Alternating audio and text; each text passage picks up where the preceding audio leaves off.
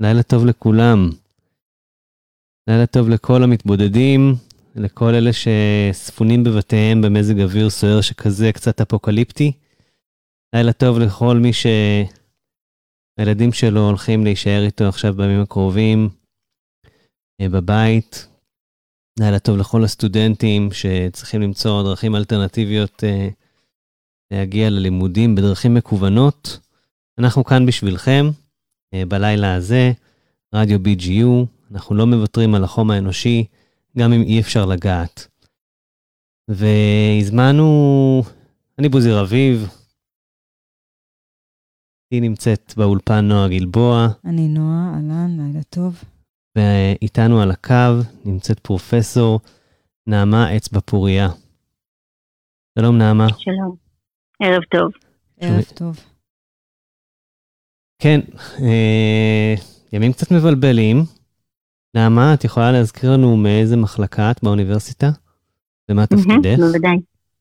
בוודאי. אני במחלקה לפסיכולוגיה, אני ראשת המגמה לפסיכולוגיה התפתחותית, וגם אה, ראשת אה, מרכז דואט שהקמנו אה, באוניברסיטה, שעוסק בתחום של טיפול ביחסים, הורים, ילדים, התערבות, מחקר, הוראה, כל מה שקשור במקום החשוב הזה של להבין מה קורה להורים, לילדים, לקשר ביניהם.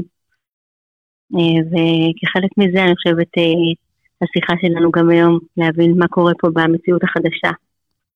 וואו, בדיוק, בדיוק, בדיוק הבן אדם שהייתי רוצה לשמוע ממנו עוד. אה, נעמה, אני יכול לשאול אותך שאלה ככה אישית? בוודאי. אה, אנחנו מדברים, אנחנו קבענו את השיחה הזאת כדי לדבר על הילדים ועל הסיטואציה של הילדים ואיך אנחנו כהורים מתמודדים עם הילדים, אבל רק שנייה לפני זה, אני רוצה לשאול אותך, אה, לנוכח המצב הזה של אה, קורונה ובידוד ואי יציבות פוליטית ורוחות ואפוקליפסה, מה אני אמור להגיד לילד שבתוכי? שאלה מצוינת. אה, קודם כל, אה, לחשוב ולהבין שיש ילד בתוכי, בתוכך, בתוך כולנו. אה, ואני חושבת שמצבים כאלה מצבים של... מצבים שונים, מצבים של חוסר ודאות, של אי ידיעה מה עומד לקרות, אולי קצת לחץ, חשש, חרדה, מחזירים אותנו הרבה פעמים לילד הקטן שנמצא שם, מזכירים לנו קצת את העבר, גם אם לא נדע לומר בדיוק מה, מעוררים תחושות לא נוחות. אמ, זה אגב מתקשר מאוד גם לילד שיש לנו בבית, כי הילדים האלה מתקשרים מאוד מאוד חזק. הילד שבי כמבוגרת, הילדה שבי, והילדה שלי בבית, אמ, ההורות, ולכן אה, המקום הראשוני שלנו, גם כהורים וגם כאנשים בכלל, זה להבין מה זה מעורר בנו, ולראות איך אנחנו יכולים לשמור על איזשהו איזון בריא ומותאם למציאות. כן, זאת אומרת שאתה מתאר את המזג אוויר עכשיו, שגם מתווסף לנו על כל החוסר ודאות והלחץ שקיים. אה, איך אני בעצם גורמת לכך שאני לא אכנס לחרדה גדולה מדי, ואני אוכל להמשיך לתפקד בצורה שהיא מותאמת, אה, בהתייחס למציאות, אה, ועדיין להמשיך לתפקד בצורה יחסית טובה. אז איך באמת? כי הכל נורא נורא מבולבל. מה, איך אני ניגש לזה? אז קודם כל זה להבין מה הדברים שמעסיקים אותי, מה מטריד אותי. כי נכון שהמציאות יחסית היא דומה, אבל כל אחד מאיתנו מפרש אותה אחרת וחווה אותה אחרת. אז העצירה הזאת והמחשבה והניסיון להביא כל אחד ואחת עם, עם, עם עצמם, מה אני מרגישה עכשיו, מה מטריד אותי יותר, מה מעורר בי יותר חרדה, יותר לחץ, זה צעד ראשון מאוד משמעותי. אנחנו מתייחסים על זה כאל מנטליזציה, כאל היכולת להיות רפלקטיביים, התבוננות פנימית, מאוד מאוד משמעותי ביכולת לוויסות עצמי, להרגעה עצמית. אז, אז זה אחד הדברים שכדאי קודם כל. כן. את מתכוונת בעצם לעשות לעצמי איזושהי טבלה של אה, סדר עדיפות מה מהקל אל הכבד, מה הכי מטריד אותי? זה כבר השלב של הארגון, אבל למשל, בכלל לעצור ולהתבונן פנימה. אתה יודע, אנחנו כולנו רצים כל הזמן, בעשייה כל הזמן. ומדי פעם, במיוחד כשאנחנו מרגישים את העומס, את העומס ואת הלחץ, מועקה, שווה לעצור, לעצום עיניים או לא לעצום עיניים, אבל להתבונן פנימה ולהגיד לעצמי מה עובר עליי, מה אני מרגישה את הלחץ, את העומס, ואז ליצור את הטבלה הזאת או את הרשימה שאתה מתאר, זה יכול להיות בראש וזה יכול להיות כתוב, לפעמים כשאני כותבת אה, אפילו ככה מפקיד בדף את העומסים שיש עליי, וזה כבר ארגון בסיסי מאוד משמעותי לוויסות. אני יכול לעשות איתך איזושהי דוגמה? כן. נניח אני מפחד שאחת הבנות שלי תחלה. כן. ואני לא יודע מה, מה לעשות עם זה בבית. אוקיי. ברגע שאתה יודע שאתה מפחד שהיא תחלה, אתה כבר במצב טוב, כי בדרך כלל אנחנו, המצב יהיה כך שאתה מרגיש בלבול, עומס, חוסר אה, הבנה של מה עובר עליי, התפרצויות לפעמים, כעסים, ואז כשאתה עוצר ואתה אומר, אוקיי, מה קורה לי, אחת המחשבות תהיה, אני חושש שהיא תחלה.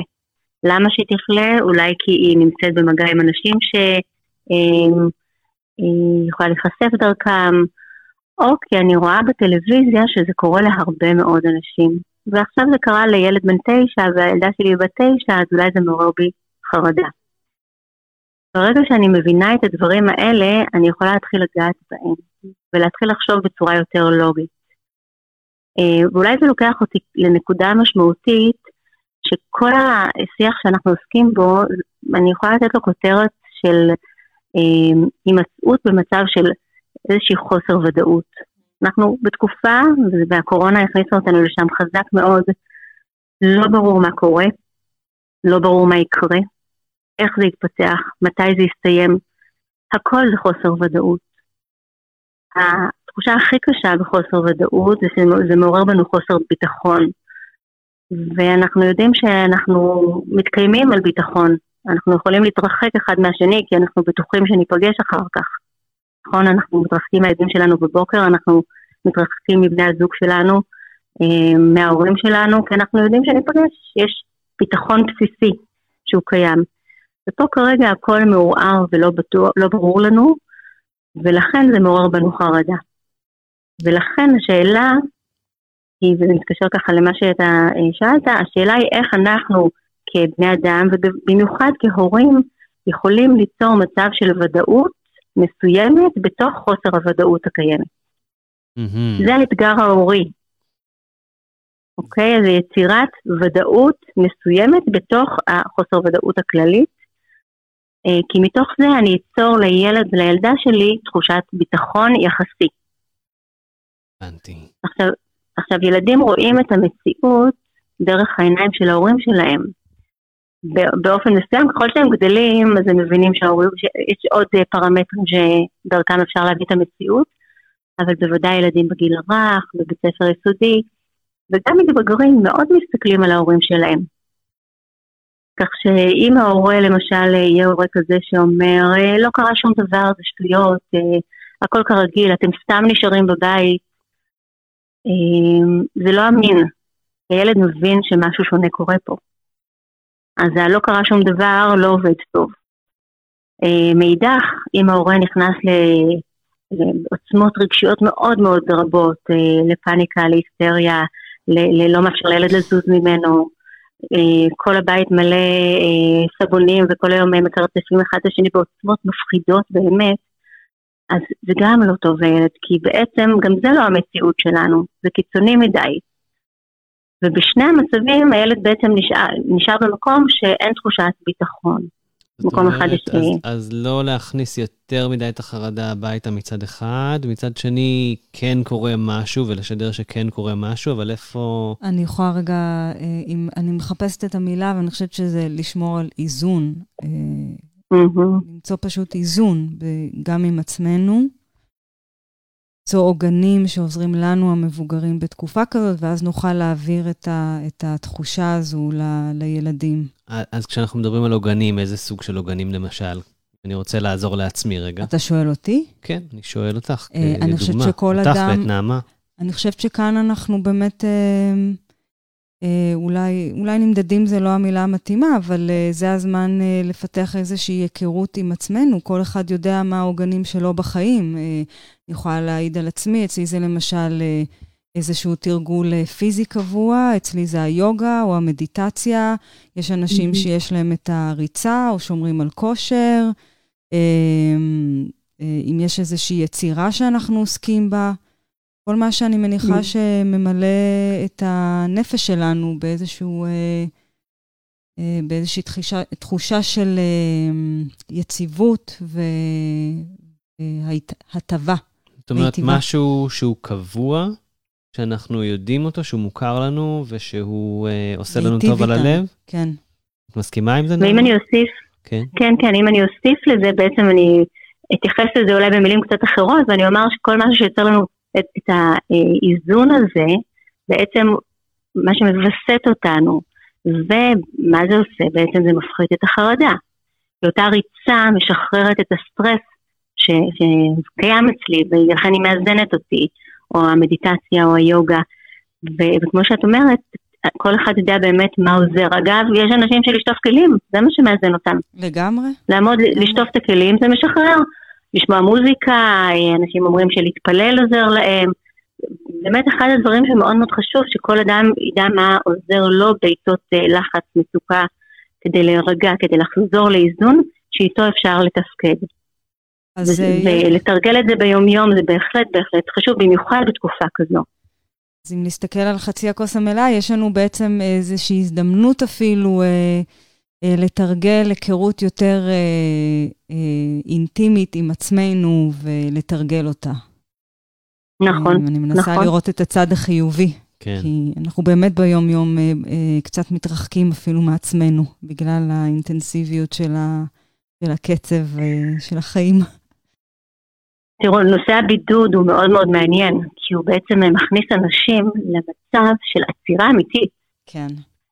אה, והוא מאוד מעניין מה עושים איתו. אגב, עכשיו אה, עם ילדים יהיו בבית עם ההורים זה לא ממש בידוד, אה, זה לא בידוד, אבל זה, זה כן הימצאות יחד לפרק זמן די ארוך, וגם העצירה הזאת היא מאפשרת איזושהי התבוננות פנימית של היכרות עצמית, אם זה אני עם עצמי או אם אני, אני עם הילדים שלי, ובאמת, האם אפשר לצאת מזה מחוזקים, להכיר טוב יותר את עצמנו ולדעת בעצם מה מסייע לנו במצבים כאלה.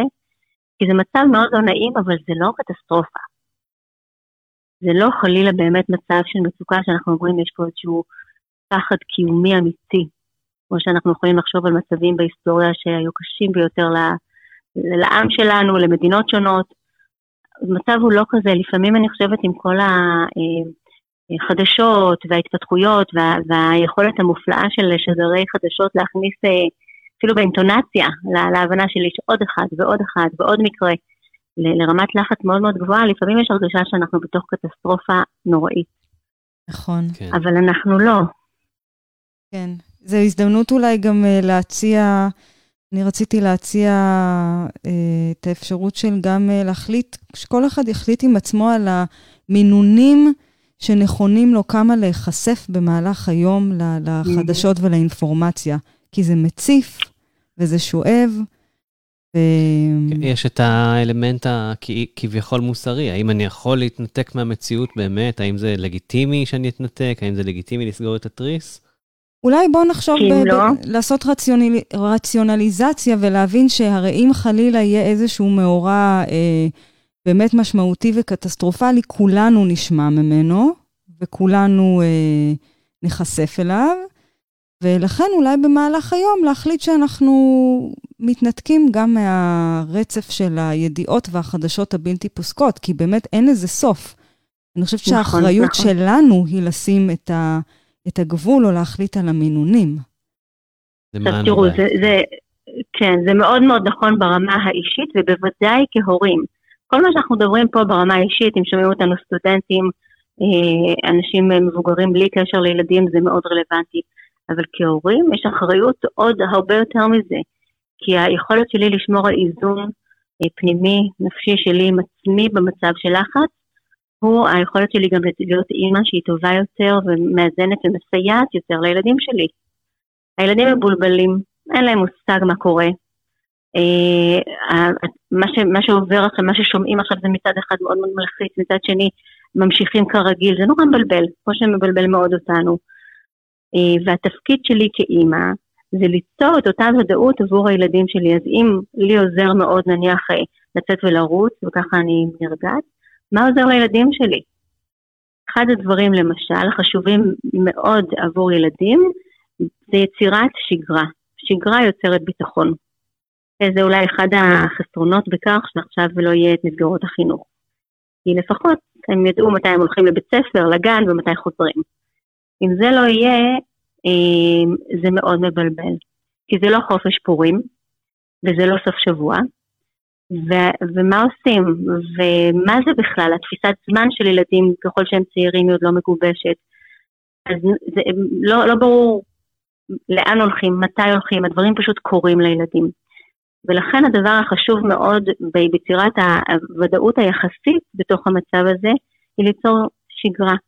לקחת דף, ממש עם טבלה, להכין אה, מתי קמים, אז אפשר להרוויח עוד שעה או שעתיים של שינה בכיף, שזה היתרונות של המצב. אבל לאחר מכן, מה זה זמן של משחקים, מה זה זמן עם ילדים בבית ספר של תרגילים שהם מקבלים, אמורים לקבל בבית הספר, מתי עושים הפסקת עשר לכריך, ממש לעשות אה, סדר יום כמו שיש להם בבית ספר או בגן. ובתוך סדר היום הזה, גם מתי עושים התעמלות, כי פעילות גופנית פורקת סטרס, משחררת.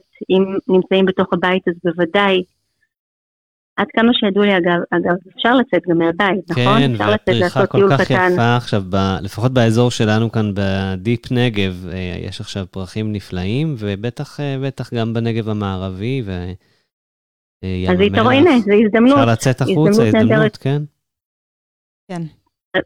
וכל זה בתוך שגרה כדי שהילדים לא יהיו מאוד מבולבלים, כי הבלבול הזה מעורר פחד, מעורר יותר בכי, אי הבנה. כל הבית יכול להיכנס למין מערבולת של כאוס, שבאמת באמת הופכת את המציאות מורכבת גם לילדים וגם להורים.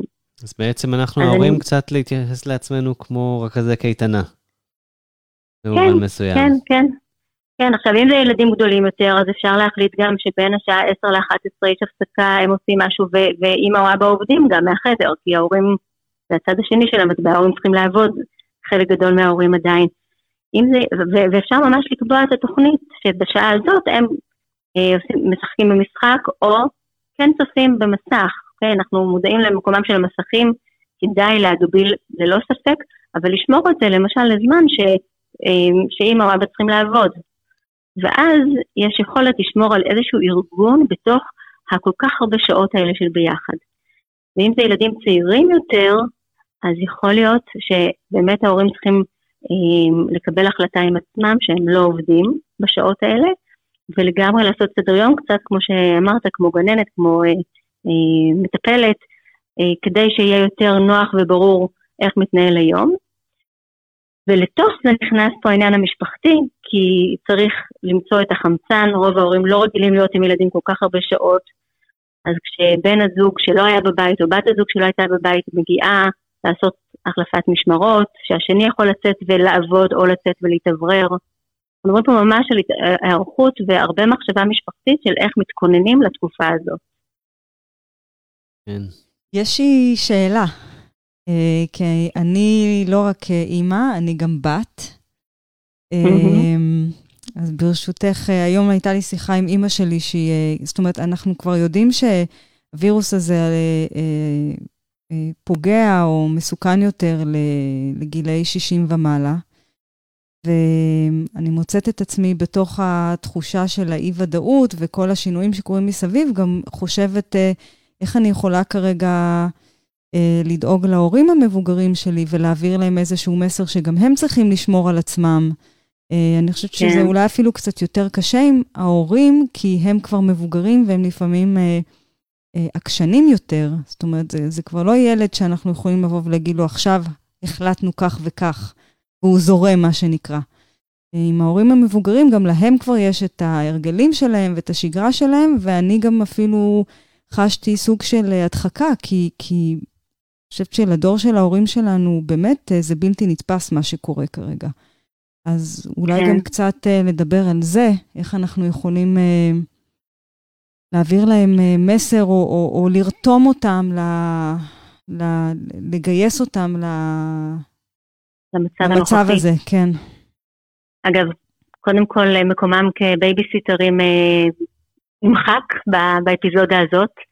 יש uh, המלצות חמות לא להשתמש נכון. בסבים בפעם הזאת כבייביסיטר, נכון. מה שיוצר מצוקה בהרבה בתים.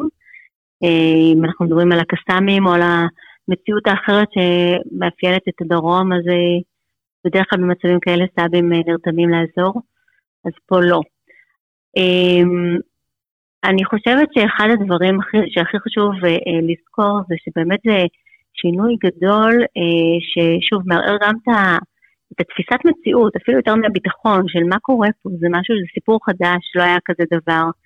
אה, להורים המבוגרים יש ניסיון חיים וחוכמת חיים רבה, ולכן אה, המקום הלא נוח הזה הוא המורכב של לבוא ולהגיד להם. אה, חלק מה, מהאנשים המבוגרים, אני חושבת שדווקא פה בזכות התקשורת שכל כך מזהירה ואומרת שהם בסיכון רב יותר, חלק מתחילים, אני חושבת, לאט לאט להבין את זה. ואז צריך לעזור להם לראות איך הם בעצם באופן יותר טכני מתארגנים אחרת, כך שהם פחות יוצאים לפעילויות שונות ויותר מוצאים ממש מה לעשות בבית. כמו, וזו הקבלה מעניינת, כמו שאני יכולה לארגן בבית לילדים איזושהי קופסה אה, שבתוכה נארגן פעילויות לאחר הצהריים או לשעות היום עם משחקי קופסה או עם יצירה, כדי שיהיה לנו מה לעשות, יכול להיות אחד הדברים הטכניים זה לשבת עם אמא או אבא שלי ולהגיד להם, אוקיי, עכשיו המצב הולך להיות קצת שונה ממה שהיה בעבר. אנחנו לא מכירים את המצב הזה, אבל כנראה תצטרכו להיות יותר שעות בבית לבדכם, בואו נראה מה אתם יכולים לעשות בבית. כי הסכנה הכי גדולה שקורית לאנשים המבוגרים יותר זה שהם כל היום מול הטלוויזיה. אז הם יושבים מול הטלוויזיה והם שומעים את ה... אה, את הכתבים עם כל הידיעות שסוקרים וסוקרים שוב פעם ושוב פעם ושוב פעם את הדברים הקשים שקיימים, ורמת החרדה מאוד עולה, אבל הם נשארים במקום סטטי בתוך הבית עם החרדה. ואנחנו רוצים לעזור להם לכבות את הטלוויזיה ולעשות עוד דברים. אז אני חושבת שאחד הדברים הוא לעזור להם לחשוב מה כן אפשר לעשות עכשיו. לא להשאיר את זה במקום של אתם צריכים להישאר בבית, נקודה, אלא כשאתם בבית, בואו נחשוב מה אפשר לעשות. ואולי זו הזדמנות גם פה, אם אנחנו מדברים על, אה, עם הילדים שלנו, ליהנות עכשיו אולי ולעשות דברים שדווקא מגלים אחד את השני במשפחה, אז אולי גם עם ההורים, אולי זה הזמן לארגן את אלבומי התמונות קצת. אה, אולי זה הזמן אה, לסדר כל מיני דברים שלא לא הספקנו להתפנות ולסדר איתם ועבורם, או, ש, או להמליץ להם לעשות את הדברים האלה עכשיו. כן. נראה לי שבפסח הזה הבתים יהיו מצוחצחים. לגמרי, לגמרי. יצא לפחות העיתוי יצא מותאם כן. לצורך. טוב, אז אם אני ככה אוסף את השיחה שלנו, אז התחלנו מהילד שבתוכי, איך אני מרגיע, איך אני אה, מסתכל פנימה ומודע לכך שאני בלחץ, במימה, איך אני מארגן את עצמי לדברים שיותר קשים לי, דברים שיותר קלים לי, ומנסה לתת מענה בעזרת איזשהו גורם מאזן שאני דואג שיהיה לי בחיים. אה, משהו שהוא mm-hmm. קבוע, שאני אוהב לעשות, שאני לא מוותר עליו בתקופה הזאת, שאני מכניס אותו לשגרת החיים. אחרי זה דיברנו איך אנחנו מכניסים את זה לתוך uh, הבית עם הילדים בתקופה הזאת של החמישה שבועות הקרובים, uh, בין אם זה ביצירת מסגרת של לו"ז מסודר ומאורגן, חלוקת נטל מאוזנת בין בני הזוג במידה ויש, אה, ו... וגם להכניס לילדים את האפשרות של לעשות משהו שהוא רפטטיבי ומאזן בתוך היום, ועדיף שזה יהיה משהו פיזי ככה לפרוק אנרגיה. לשמור על שגרה עם הילדים. ובסוף, בסוף, בסוף דיברנו על היחס ל... אה, אה, להורה שלנו, להורים שלנו, ואיך אנחנו מעודדים אותם גם כן לעשות את הדברים האלה. נכון, ואם אני אומר אולי עוד דבר אחד בהקשר שמתייחס גם לגבי ההורים שלנו וגם לגבי הילדים שלנו, אה, אפשר לחשוב על זה קצת אה, כעל אה, שתי ידיים שאנחנו צריכים בתקופה הזאת. יד אחת שהיא בעצם מתייחסת למציאות. היא אומרת, המציאות הזאת שונה, יש וירוס, המצב, נדבקים הרבה, כדאי לנו כן להתרחק מאנשים, או, או בתקופה הזאת לשנות קצת את אורח החיים שלנו, והיד השנייה היא היד שיותר מתבוננת פנימה, ויותר משקפת ותומכת, ורואה את זה שזה קצת מפחיד, וזה לא נעים, וזה מעורר תחושות שהן אה, מורכבות לנו, אבל שתי הידיים באות ביחד. זאת אומרת שהיכולת שלי להגיד לילד שלי, זה עכשיו תקופה מבלבלת ולא ברורה, ואולי קצת מפחיד מה ששמעת בטלוויזיה. אבל אני רואה אותך פה ואני נמצאת איתך. אלה הם שתי הידיים. אוקיי? אז מחד, לתקף את המציאות, לתקף את מה שקורה, כן. לנרמל את זה גם. קיימת מחלה, זה... לא צריך לצאת מפרופורציה, אנשים לא מתים ברחובות. מחלה שאנחנו בדיוק. לא מכירים, אבל אנחנו יודעים שהיא לא פוגעת קשה ברובנו, ואנחנו לא בקבוצת ול... הסיכון. ולצד זה, זה לא נעים, זה מפחיד, זה גם מעורר תחושות, אתה מתגעגע בסופו של דבר לחברים שלך, לבית ספר, לשגרה. יש את המקום הזה של להכיר גם בחוויה, בתחושות שקורות עכשיו, כי זה לא משנה את המציאות, זה שאני מכירה, וזה עוזר לילד שלי או להורה שלי לדעת שאני מבינה אותם, שאני רואה מה, מה עובר עליהם, ואני שם איתם בתחושה הזאת. וזה מחזק את תחושת הביטחון שדיברתי עליה בתחילת השיחה. כן. ולכן זה כל כך חשוב להביא את המקום הזה שאומר, אני רואה מה קורה לך, גם לי זה לא נעים, גם לי זה ככה מעורר, קצת מפחיד, מעורר תחושות לא נוחות, אבל בתוך זה אגב, אנחנו גם ביחד, וגם אנחנו עושים כל מה שאפשר. רוחצים ידיים, שומרים לא להיות במקומות של, של אה, הומי אדם, יש לנו את, אה, את הרופאים שלנו שעושים כל מה שצריך כדי לשמור עלינו. זה המורכבות הזאת שיש מציאות, המציאות הזאת מעוררת תחושות מסוימות שקיימות בכולנו, אבל יש גם את הביטחון הזה סביבנו שמסייע לנו. נעמה, אני יכול לשאול אותך שאלה ככה לפני הסיום? כן. שתי שאלות יש לי. אחד, יש לך גם כן ילדים. נכון. שהם בני כמה? יש לי את השקד הגדולה שלי בת 17, מעיין בת 13 ומטר בן 10. אה, אוקיי. גדולים. לא פעוטות. זה כבר לא. כן.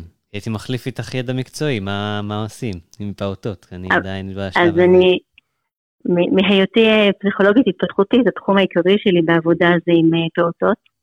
אגב, לא ציינתי שאני גם עובדת ביחידה הפסיכיאטרית לגיל הרך בסורוקה. אה. ורק היום אה, הייתי שם והדרכתי הרבה מאוד הורים שהגיעו לטיפול רגיל, שגרתי, אבל כמובן שנושא הקורונה ומה אנחנו הולכים לעשות עכשיו עם הילדים בבית במשך uh, תקופה ארוכה, uh, עלה מאוד מאוד בכל הטיפולים, בצדק, כי צריך להתכונן.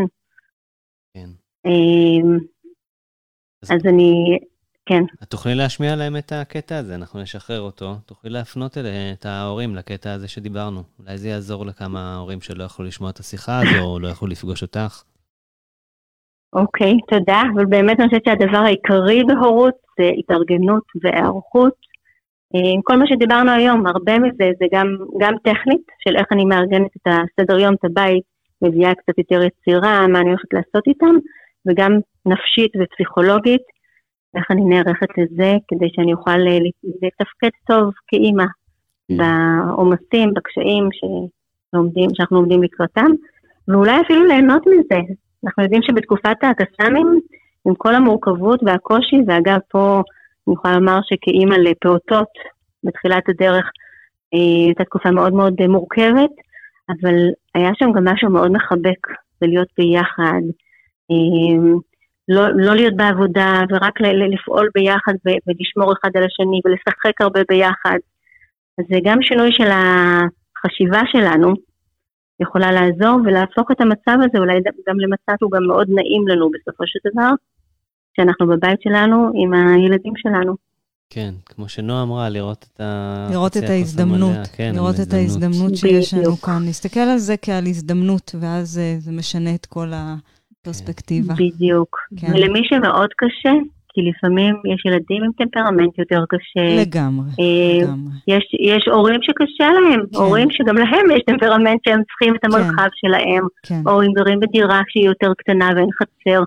אז גם פה לחשוב איך אני יכולה להיעזר בבן בת זוג או בחברים, אנשים סביבי, כדי ליצור את הספייס שאני אוכל לנשום, למלא את המצברים, ולתפקד טוב יותר בהורות. ואם יש צורך, להתייעץ. להתייעץ, אולי אנחנו ניתן באמת בהמשך איזשהו דרך, דרככם איזשהו לינק או, מספר טלפון שהורים שלהם ממש מרגישים שהם צריכים לשאול שאלות ולהתלבט לגבי הימצאות בבית עם ילדים צעירים, יוכלו כי מאוד מאוד חשוב, מאוד חשוב לא להגיע למקו, לקצה שבו מתפרצים יותר מדי, כועסים יותר מדי. ממש. להימנע מזה. כן. וזה יכול להיות מורכב, לכן אני אומרת, לא הכל ורוד. יכול להיות לא, תקופה לא. לא פשוטה גם, כן. וצריך להיערך לזה. נעמה, אני רציתי לשאול אותך אה, את שאלה ככה לסיום, רק על, על העוגנים שלך, אם את רוצה לשתף אותנו במשהו שאת אוהבת לעשות, שנותן לך כוח. אה, כן, אני כשאני בסטרס, אני קודם כל עוצרת מאוד וחושבת, כמו שאמרתי, נתתי הרבה דוגמאות משלי, אה, מנסה להבין עם עצמי, אני קוראת לזה סוג של בדק בית, מה עכשיו עובר עליי, ממה התחושות האלה נובעות, האם זה איזשהו אה, משהו שאני צריכה לעשות, האם זה מהמצב עכשיו, האם זה משהו שקורה לי עם אחד הילדים, ומארגנת לי את זה בראש, ואז אני יודעת טוב יותר איך לשלוט בזה, או גם סדרי עדיפויות, למה אני מתפנה יותר. ודבר שני שמאוד עוזר לי זה ריצה, פעילות גופנית. גם מי שלא רץ וללכת בחוץ זה גם טוב, אבל הריצה היא משחררת את הגוף בצורה כל כך, ואת הנפש בצורה כל כך טובה. אה, אצלי גם מארגנת את הגוף וגם מסדרת את המחשבה, אז מאוד מאוד אה, מומלץ למי שיכול להתחבר לזה. טוב, כשנחזור מהבידוד, אה, ניפגש, נעמה. במסדרונות האוניברסיטה, כן. או באולפן הרדיו. אשמח מאוד. בשמחה, ובאמת אני מייחלת לכולם שיעברו את הימים הקרובים אה, בצורה נעימה יחסית. כן. אה, ואולי באמת גם יגלו טוב מהם. תודה רבה, נעמה אצבע פוריה, המחלקה לפסיכולוגיה. בשמחה. לילה טוב. לילה טוב, תודה. ביי ביי.